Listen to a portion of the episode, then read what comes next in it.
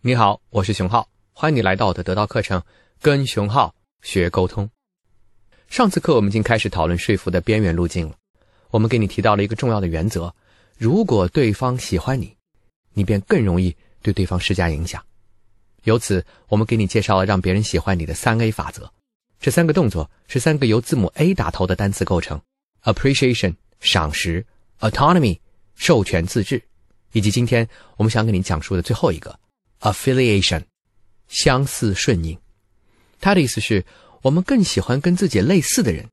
如果你能在沟通过程中跟对方保持某种顺应和雷同，对方就更容易喜欢你。二零零三年的时候，社会心理学实验期刊上发表了一篇非常有趣的论文，这是一个对比的实验研究。在一个颇受欢迎的餐厅中，我们请服务员和客人产生了两种不同的互动方式。第一种互动方式。客人所点的每一个菜都必须得到精准的重复。比方说，客人说：“我要一个啤酒，我要一份炸薯条。”这个时候，服务生会非常小心而精准的重复说：“先生，您要一份啤酒，您要一份炸薯条。”这是第一种情况。第二种情况叫同意转述，就是不是一字一字的去重复，只是意义能够实现传达即可。你可以用你的理解来重复客人的话。比方说，对方要啤酒和炸薯条，你说：“先生，您要点的是生啤和土豆条。”我们不妨把这个实验看成一个沟通场景吧。我请教各位：如果你在这个现场，你猜一下，逐字去重复对方的话，务必准确，还是用我的理解，当然不会帮你点错了，去同意转述对方的需求，到底哪一个会更让人满意呢？我停顿几秒钟，让你思考一个凭借自己的直觉和经验。所形成的初步答案。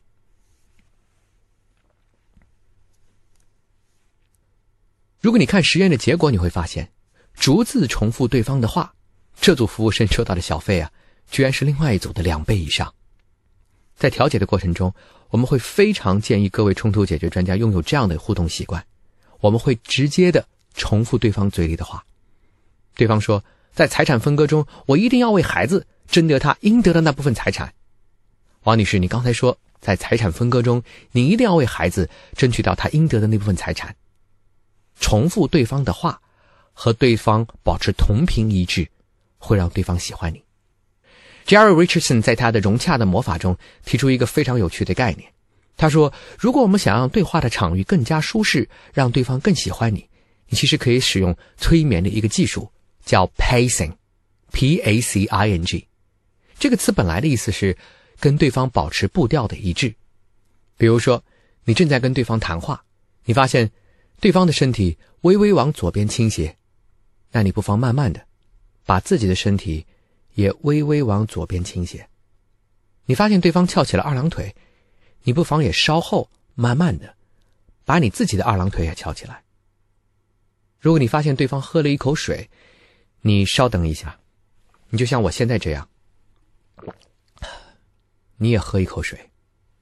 在对话的过程中，用 pacing 跟对方保持整个运动节奏的顺应，会让对方感觉融洽，而这种融洽的环境会让对方喜欢你。那你能用什么样的方式能够更加有效的寻找到和对方的一致呢？我为你介绍两个维度。第一个叫结构性相似 （structural affiliation）。在过去的光阴中，我们留下了什么样的共同背景呢？你只要一思考，你就不难发现，这样的共同点其实非常容易找到。中国的文字啊，特别强调相同，因为我们是一个特别具有群体主义特色的文化。你想想看，我们的文化当中，我们的文字当中，以“同”打头的词到底有多少？我随便一想就有一大堆：同学、同乡、同年、同道、同窗、同志、同胞、同人、同门、同僚、同号、同路、同宗、同辈、同班。我们的身体上或者文化中，早已经产生了这样或者是那样或轻或重的交织，所以所谓的结构性的相似，就是在我们的背景里去寻找那些重叠，找到那些相同点。其实啊，这是我们发生攀谈和形成好感的最简单的方法。你想想看，如果是在一个陌生人的聚会现场，你会用什么样的方式来打开话头呢？哎，大概就是找到这种结构性的相似点。除了结构性的相似，还有另外一种叫 personal affiliation，叫个体性的相似。如果说结构性的相似是我们无法选择的背景的重叠，那么个体性的相似我们是可以自行选择的，是志趣上的交织。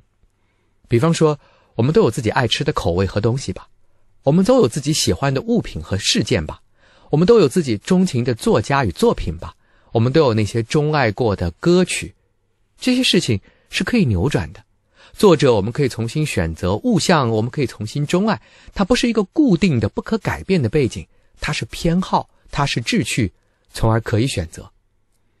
当我们在跟对方沟通的时候，如果对方发现我们有背景的交织和喜好的重叠，对方将更喜欢你。赏识 （appreciation）、控制 （autonomy）、顺应相似 （affiliation），都是试图帮助你去强化。沟通对象对你的喜欢，从而增进你说服的效能。其实，喜好只是说服外围策略当中的一个。在美国的著名的社会心理学家罗伯特·西奥迪尼看来，外围的策略其实可以被概括为六个要素。这六个要素分别是喜好、权威、从众、一致、稀缺和互惠。喜好，刚才我们已经讲过三 A 法则了。我们看看其他的，权威。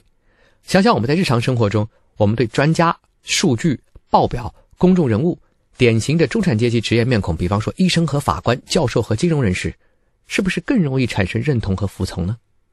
从众，从众其实是某种对社会认同的顺应。我们不希望格格不入，我们要跟绝大多数人保持一样。回忆一下，在自己的朋友圈的群组当中，有新人进来，然后有人欢呼打卡，欢迎欢迎，然后是那个掌声的表情。你是不是复制粘贴继续发出啊？你想和大家保持一样，这就是一个非常典型的从众状态。一致，一致的意思是，人们会倾向于跟自己已经做出的行为保持一样。你想想看，在双十一的情境中，是不是厂家需要让你先付一小笔定金啊？然后你可能会进行购买啊？为什么？因为你已经把钱付出去了，把钱要回来和后悔，这很消耗能量的。所以你不想去重新去盘算和考虑这个过程，你已经做了一小步了，于是你就会持续购买。稀缺，老板跑了，跳楼价，最后三天，因为稀缺，你更可能产生行动。互惠，所谓互惠，就是中国人常说的礼尚往来，人情互相，或者我们说的再直接一些，叫吃人家的嘴软。如果对方给了我们事前的恩惠。我们会回馈给对方一个恰当的回报。想想你自己在逛服装店的时候，是不是特别害怕那种极为殷勤的服务生？你在试衣间当中要买一件 T 恤，他在外面把一条裤子扔进来，说：“哎，先生，这个裤子你可以搭一搭，我觉得非常好看。”然后他不断的给你补外套，不断的给你配饰，不断的给你衬衣，你在里面可以不断的试衣服，但这个会让你的愧疚感一点一点加深。你在我身上已经支付了太多时间了，我今天是不是？应该多多少少买一点呢。喜好、权威、从众、一致、稀缺和互惠，这是我们在说服过程中所调动的外围策略。谈完了说服的概念、说服的运用场景和这两讲当中我们所强调的说服的常见策略，以论证和理智为中心出发点的中心策略，以及调动外围感性力量的外围策略。其实我们已经把说服的基本内容为你做了一个。非常详细的交代。万法归宗，我们不妨把说服的内容再做一些简化。在我看来，说服的本质是在处理两个问题：第一是能量问题。你知道，我们的大脑非常耗能，如果要要求大脑在每一个时间当中都保持理性的判断、精致的思考，你的身体会吃不消的，你没有那么多的能量供给。所以，作为一种自我保护的机制。大脑没有办法长时间的保持高负荷的精细运转，能溜号的时候它就溜号，能放松的时候它会放松。所以你看，为什么我们会对权威盲从呢？为什么我们会对从众状态归一呢？因为这种状态，我们不需要再做出判断和思考啊，我们仅仅依赖那种粗略的感觉就可以做出决定。这样的决策可能不科学，但这样的决策可以减少大脑能量的消耗。所以，说服相当的一个部分，它是在处理大脑先天的倦怠，为了节能。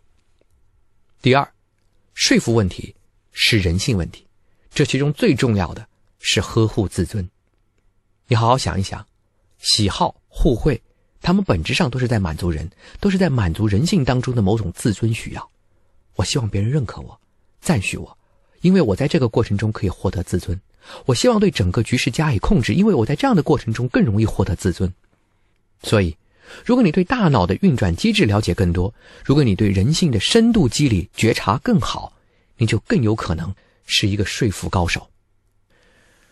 我们这集讲为你介绍了说服的概念、说服的场景和说服的策略。我们在说服的策略部分，突出为你介绍了说服的中心策略和说服的外围策略。我们希望你善用影响力去实现自己的沟通目标。我们也希望你增强对那些不健康的影响力的识别，不要轻易的落入沟通的陷阱。说到强化自己的理智，不要迷迷糊糊被骗，你就会想到思辨。正好从下次课开始，我们开始为你介绍辩论。在今天课程的最后，我想留给你一道思考题。我们到今天为止已经把说服的整体知识为你完成了介绍。那些说服的要素，它在生活当中的各个运用场景中都可能在闪光，无论是日常的沟通还是广告的宣传。你能不能在今天的留言当中为我们展示一些例子呢？我们通过对这些说服在各个沟通层次的使用案例，加深对说服的理解。希望看到你的分享。我们下次课再见。